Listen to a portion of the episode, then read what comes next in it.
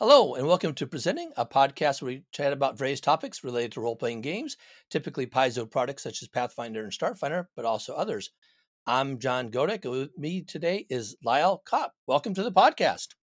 Thank you for having me, John. Glad to be here. Yeah. So, Lyle is an RPG freelance author whose numerous works include credits with Fantasy Flight Games, White Wolf Publishing, Dark Quest Games, Malhavoc Press, EN Publishing, and several Pathfinder Society scenarios for Paizo. So, Lyle, can you talk a little bit about your journey to becoming a freelance RPG writer? Yeah, sure. Um, well, I started out as a player, and yeah. uh, I guess that's probably where a lot of uh, writers begin. And then I had uh, actually my wife had a job opportunity in California, and uh, that seemed too good to be true, and in, in some ways it was. Uh, but um, she ended up going out uh, early, and I had a lot of time on my hands, and uh, so I uh, it was the uh, height of the the big uh, D twenty boom, and uh, I was looking online and, and found a lot of open calls, and just started submitting and writing, and some of those got accepted. And then I had writing samples I could take to other places, and then most of my work was for Fantasy Flight Games and I mm-hmm. got in uh, some regular uh, their bestiaries and uh, some of their other uh, work, including a Dragon Star, um, mm-hmm. if you remember that way back. Um, and then, unfortunately, or fortunately uh, for me, my uh, law career took off in California, and so I kind of put writing on hold for a while. And then, when circumstances brought me brought me back uh, to my hometown here outside of Pittsburgh, uh, Pennsylvania, um, to care for family. I found I had a little bit more time, and um, I uh, submitted uh, to the open call for for Paizo's quests back when mm-hmm. they had quests, and then uh, heard nothing for about two years. And then out of the blue, I got an email saying, "Hey, would you like to write for us?" And uh, I did. And so uh, that, my first quest was uh, was 1016 uh, collection mm-hmm. uh, for first yeah. edition, and uh, the rest has sort of been history, I guess. Been uh, writing for Paizo every season since, fortunately. Yeah, I noticed that. You know, so you did season 10 for first edition, and then you had like roughly every year you picked up another scenario out of that. Have you have you worked on any hardcovers in addition, or just the adventures? I have not uh, worked on any hardcovers. Uh, so if anyone's listening is, is looking for, uh, no, my last hard- hardcovers were, were back in the, the D20 boom. Um, mm-hmm. But I really enjoy uh, storytelling, and so I'm I'm, I'm drawn to uh, to the scenarios. But maybe I'll try my hand at the long form if I get the opportunity. Yeah. So, so you, uh yeah, your story is, is quite a bit different than a lot of folks I've interviewed. A lot of them have met people at conventions and things like that. Yours is probably more akin to like even like Owen K.C. Stephens, where he just talks about sending things into Dragon magazine and and yeah. and hoping to get stuff published. So a lot more old school approach uh, compared to what the networking that people do now. I think. Yeah, I guess I am uh, a bit uh, more old school uh, in general. I was going to say, out in Pittsburgh now, uh, you're you're a player, but you're also running games out there as well. Uh, I am not so much, uh, you know, the last few years, uh, but yes, mm-hmm. Uh, our our local community is uh, is pretty strong, and in fact, I'm doing a face to face convention here in uh, what, two weeks. I'll be running the Secluded Siege at nice. CosCon in Butler, Pennsylvania. Yeah. So, if any of your listeners are that way, there's still some open seats. Excellent, excellent. Yeah. So now, you're a practicing attorney, and I, I, think you said something about having to give briefs in California, even though you're in Pittsburgh when we were corresponding. Yes. Are you uh working? Uh, are you doing remote work then for law? I am. So I initially passed the, the Pennsylvania bar, and that mm-hmm. was one of the reasons why I had a lot of free time when I eventually moved to California because I had to take the, the bar right. there. Uh, and uh, yeah, my firm's uh, located in uh, Emeryville, California, and I do uh, work uh, uh, for them still, and um, I do it all remote. Most of my my work is writing uh, briefs and uh, and conducting discovery Um, mm-hmm. A lot of depositions nowadays are even taken by by phone or Zoom. Right. So right. I do that as well. So, what type of law do you practice, if I can ask? Sure. Um, most of my cases have been product defect litigation or, oh. in the area of toxic right. torts. Wow. Um, but uh, litigation is is I guess sort right. of the broad umbrella. So right. I do uh, focus pretty much on the pretrial. So everything from mm-hmm. responsive pleadings to summary judgment motions, discovery, and everything in between.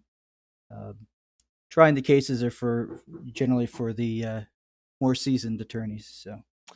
Right, right, right. So you're kind of doing all the legwork ahead of time, so they have the information to go into court and and do all the big show. Then I guess. Exactly. Yeah, and if if I'm successful, then uh, we don't necessarily get to a courtroom, so we can resolve the case outside. So, uh, how in in terms of the the product liability tort litigation type of things that you're doing, what extent of those actually get settled before going to trial? I'm kind of curious. Well, that's a good question. I, I don't have uh, statistics. I would say the yeah. vast majority, uh, certainly yeah. the cases that, that, that I handle. Uh, but yeah. you always have to be prepared to to go to trial, and in some right. cases you can't get a case to uh, move along until until you're prepared for that. With uh, with COVID, the the court systems were shut down for a while, so now there's, right. there's quite a, a, backlog. So um, that's resulted in in some resolution of cases too, just out of uh, necessity. Uh, so, in terms of like writing law legal briefs, right, versus mm-hmm. doing freelance writing, uh, which do you find uh, more challenging? More challenging. Well, I, I guess it depends. Uh, deadlines and uh, and word count or page limits are are the bane for both. Yeah. Um, in many ways they're they're pretty similar because you're you're telling a story and and you're trying to pick out the the salient points whether it's to uh, relate to a precedent or you know a, a, certain encounter or game system to move the plot along. My wife would probably tell you that uh, both are pretty challenging because when i'm i'm up against a deadline i, I become a bit of a bear. Uh, writer's block is an issue for both. I'm I'm an idea yeah. guy, so I, I can see things in my head, but uh, sometimes just getting it down uh, on paper or on a hard drive, I guess nowadays is uh, uh can be difficult. Now, I imagine you have to do quite a bit of research for the legal briefs. You know, mm-hmm. similar mm-hmm. to when you're freelance writing, you're doing quite a bit of research as well. Do you is the research harder to do for legal briefs? Do you have to really dig deeper, or are you just looking at like prior case law type of thing? It depends on the case. If it's a if it's an area of law that uh, you know I'm more familiar with, uh, I'll still make sure that my precedents uh, or the cases that mm-hmm. I cite are, are up to date and that there hasn't been any uh, recent developments. But um, otherwise, I, I, I, have a pretty good grasp, I think, of, of the law. And also, same with the games. If it's uh, a type of encounter that I'm I've played before or that I've that I've run, then it comes pretty easily. But if it becomes something more uh, a bit esoteric. Um, right. But those are also the more fun, both for law and, and for writing, mm-hmm. to explore something that you haven't done before and, and just see what the what it produces. So I have I have two related questions here, and the first one is going to be: Has some part of your legal writing, legal career, enabled you to flesh out something more in the scenarios that you write, or the adventures you've written, or even prior to that, some of the other things that you've written for other publishers? I haven't written any uh, cases involving trial. I have uh, dabbled with bureaucracy and the, the burden yeah. of envy, and maybe yeah. that's why I fo- focused on the, the bureaucrat character in that one quite a bit. Yeah. And maybe I do slip a little more uh, legal lore uh, skill challenges in than maybe some of my, my fellow authors.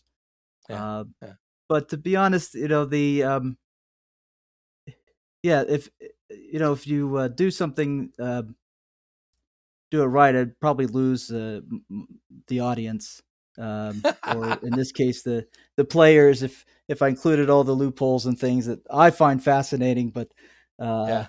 that the casual player probably doesn't. So, yeah. you know, in, in, both, you stick to the, the the big concepts and only get into the minutia when you need to. So. Right. Well, I have a, a good friend who's also a lawyer and a game designer. His name's Ron Lundeen. You might mm-hmm. might have heard of him. Sure. I don't know. Um, So one of the things that he's done, and we actually played through the adventure where this thing came out, and I'd forgotten about it because he told me about it like a couple years ago. Um, he wrote a contract that a um, a devil had been bound to do some sort of work, um, and so it was bound with a contract. And until he got the contract, he didn't know that the devil didn't know the terms of his release, and uh, he put really kind of funny minutia in there about you know the length of the contract and things that could void it and all this kind of stuff. And uh, and so I thought now, now I think he did a lot more contract law, so maybe he's more familiar with that part. But I thought that was kind of a real clever way to kind of bring uh, a legal aspect uh, into the role playing game. So, yeah, I, that that would be a lot of fun. I back in my college days when I had more time, um, I had uh, PCs that would write manifestos and yeah. and uh, would would come yeah. up with with the different contracts and and, and oaths and, and things. Yeah. Um, probably too lengthy for for the adventures that I've been writing lately. Yes, yeah, the word count, word count issues. Exactly, yeah, exactly. Yeah. I think he got away with this as it was actually a graphic that had words, so it didn't even ah. count, you know, for the word count. So never thought of uh, that. So. Now, now my related question though is the reverse of this: Has any of your RPG writing come in to your legal briefs and helped you on the law side of things? That's a tricky question here, I know, but that, that, that is a, a, bit of a, a tricky question. Uh, I can't think of a, a specific instance, but again, you know, maybe in law in general, one of the, the things I need to do is is anticipate what objections or or arguments uh, a judge may have or uh, or or opposing counsel, and also come up with questions uh, for discovery that that I want a witness to answer. So, in a sense, I'm playing a role uh, right. of uh, of the witness or the judge or, or opposing counsel, and so mm-hmm. the experience in role playing allows me to, uh, to sort of take on uh, the mindset of another, maybe even an alien mindset in some instances. Um, yeah. But it, it, allows me to, I, I think, better anticipate. Well, what what might a player want to do here, or what might a particular uh, character do here, or Right. For law, then it would be, you know, what's this witness going to say? What objection are, are they going to have that I need to anticipate in perhaps mm-hmm. in my papers or at least have a response for? Yeah, you can draft draft some sample dialogue that you expect them to say, maybe. I don't know. yes, well, right. Anticipate what cases they, they what yeah, precedents okay. they might want yes, yes. to mention, and then yeah. uh, explain how the facts of my case uh, differ. Right. Um, right. You know, I guess we call that the twist in in a scenario right. where where yeah. things are not quite the way that uh, you think they are initially. Yeah. So it sounds to me like you you kind of keep your legal and your freelance work really separated just from the discussion here. Do do the people that you practice law with know that you're a freelance game writer and designer like that? I think most do. Uh, yeah. And in fact, some of my fellow attorneys, although I I I, I don't work out of the office anymore, play role playing games or had uh, children yeah. who uh, who played so, and in law school again, uh, yeah. Uh, other other players. So there's role players everywhere. Uh, I don't hide the fact, but I, don't necessarily put it uh, under my bar number yeah. on the pleadings. Yeah. I always I always kind of wonder that uh, in in a professional setting, what what people think about it, especially you know, for it's taken a long time for role playing games like Dungeons and Dragons, the main one, to go mainstream and be yeah. generally acceptable. And you know, uh, for myself, I'm a university professor, and it was just like when I started doing more freelance writing and going to national conventions and things, I started talking it up and saying what I've been doing. Basically, I'm I'm volunteering for organized play and helping people have fun, and uh, they seem to appreciate that. I don't know if they all understand what it is, but mm. it doesn't have the same kind of negative stigma on it that I think it might have had when I was a kid growing up, uh, early on, and you know, you know, I you know my first jobs were in the late '80s, and I that's not something I would have been talking about then, probably. Yeah. Um, well, I guess I've kind of always worn some things on my sleeve. My wife still makes fun of me that I wore a Batman watch to uh, an interview, yeah. so I've never yeah. really hidden the, uh, my interests, and I've done all right. Um, even in the in the legal field. Uh, yeah. So you know, just be true to yourself. I try to do that, yeah. um, and uh, so far, so good. So, what advice do you have for people interested in becoming a freelancer now? Um, that there aren't so many open calls, but there are some, but mm-hmm. who are trying to break in, say, with a company like Paizo. Well, I think things have changed quite a bit. That those opportunities that were there uh, aren't necessarily there uh, as far as companies actively uh, seeking open calls, but there there are, as you mentioned, some from time to time. I think my advice would be uh, the barriers now to self publishing seem to be reduced mm. so much that you know an opportunity to get your work out there on a blog or, or a website or maybe through uh, the Infinite right. um, Pathfinder Infinite or Starfinder Infinite or or um, you know some of the other uh, platforms that are out there. I I think you can really take advantage of that. And so I, I guess that, that would be my my suggestions. And certainly you know get to know your fellow players and uh, GMs. Online has been great for that. I've gotten to play right. with people from across the world that mm-hmm. uh, mm-hmm. just provide new insights and and uh, and thoughts, and they're just plain fun. So right. I really enjoy that. And so play. That would be my advice. Play and write.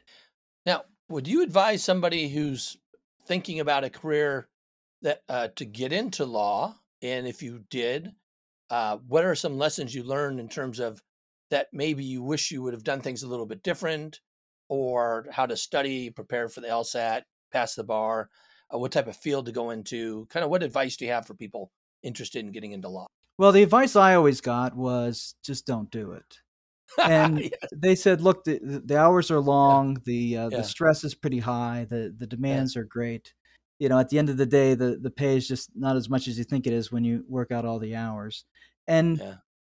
a lot of that has been been true but my advice is if you're thinking about getting into law don't do it unless you really love it and mm. i think that's also true for freelancing uh, yeah. and pretty much anything else you do that if you really enjoy it and and you get satisfaction out of it then then those long hours the the pay the uh, the stress you you can handle it uh, a lot better it's times it's still a grind and mm-hmm. even uh, freelancing as much as i love to play and and write at times uh, it's a job you know when, when you have an assignment due and you just got to sit down and put words on paper um, mm-hmm. same with with legal writing so if you don't love it it's a lot harder to do so uh, right. my advice is yeah. do what you love yeah I, that's that's kind of i'm glad to hear that actually i my aunt uh, had told me when i was going to grad school for business so i have a doctorate in business and she was saying, "Oh, you should have gone. You should have gone to law school instead. It pays a lot better." And uh, my uncle is uh, he's a very prominent uh, litigator actually down in Miami, and I have several cousins and other relatives all kind of work for his firm. So it's, it's his firm that he owns down there. And I thought about it, but you know, like what you're saying, as an academic, I have a really pretty cushy, cushy lifestyle here. I I don't put in a lot of hours and um, I'm willing to make that trade off for for having that free time and not getting a tremendous amount of pay. Uh, that's the one thing. Uh, you know, I I took a lot of pre law classes, so I'd taken quite a few pre law classes and had really seriously thought about it.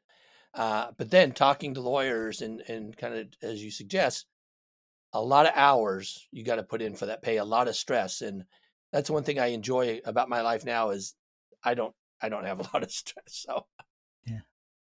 well, I, I, wouldn't say I don't have a lot of stress. I do have three kids. Yeah. Uh, yes. In a pandemic. Yeah. Um, yeah.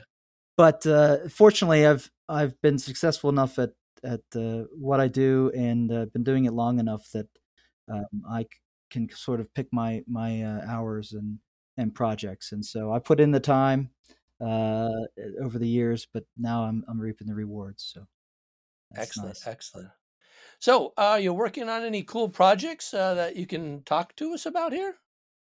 I can't uh, mention any projects that I'm currently working on. okay. Uh, but um, you know, I, I guess w- one cool thing, um, mentioning my kids, is at the beginning of the year they came home and, and talked about clubs, and uh, yeah. They they all came home and said, "Dad, we signed up. The two oldest, we signed up for a D and D club." I'm like, wow, I didn't even wow. know there was a a D and D club. And uh, and here, you know, as a father, I'd always you know wanted them to to play right. and had taken them to some places, but they're always like, oh, you know, four hours, who can sit down and do anything for, right. for that long, and all yeah. this math and things. Uh, so I tried not to get too excited uh, when I heard that, but um, I contacted. Then then they told me the news was there were so many people had signed up that they couldn't offer the club year round, and so uh, this is where Daddy Bear stepped in and said. Uh, you know, I'm going to uh, talk to the school, and I did, and I talked to the the teacher there, and, and found out what they needed, and uh, told them that I had some experience, and and I had the the time and the interest, and so they started doing it after school. So uh, I've been volunteering there uh, from time to time to help out uh, after school and and help get the club going, and so that's been one of the things I've been working on uh, within the past year that I'm pretty excited about. No, so that that's cool. And do your kids actually play in your games, or they want to play with some other DM? No, they play with their own friend. What my my daughter actually is an excellent uh, uh, dungeon master, and I'll be running a table, and then I'll hear you know laughter or cheers from from her table a couple away, and I'm like, wow, you know, I I hope to be as good as her someday. So. no, I I think you're very fortunate. My uh neither of my kids would really get into playing role playing games until after they graduated, you know, from high school and then got into college. And now my oldest plays all the time, but she won't mm. play in any of my games still. So she, it's like it's not cool when dad does it. I'll do it with my friends, you know. So, uh, well, Lyle, it's been very, very fun having a chance to talk with you and get to know you. Thanks again so much for joining us on the podcast today. Well, thank you. It's been my pleasure.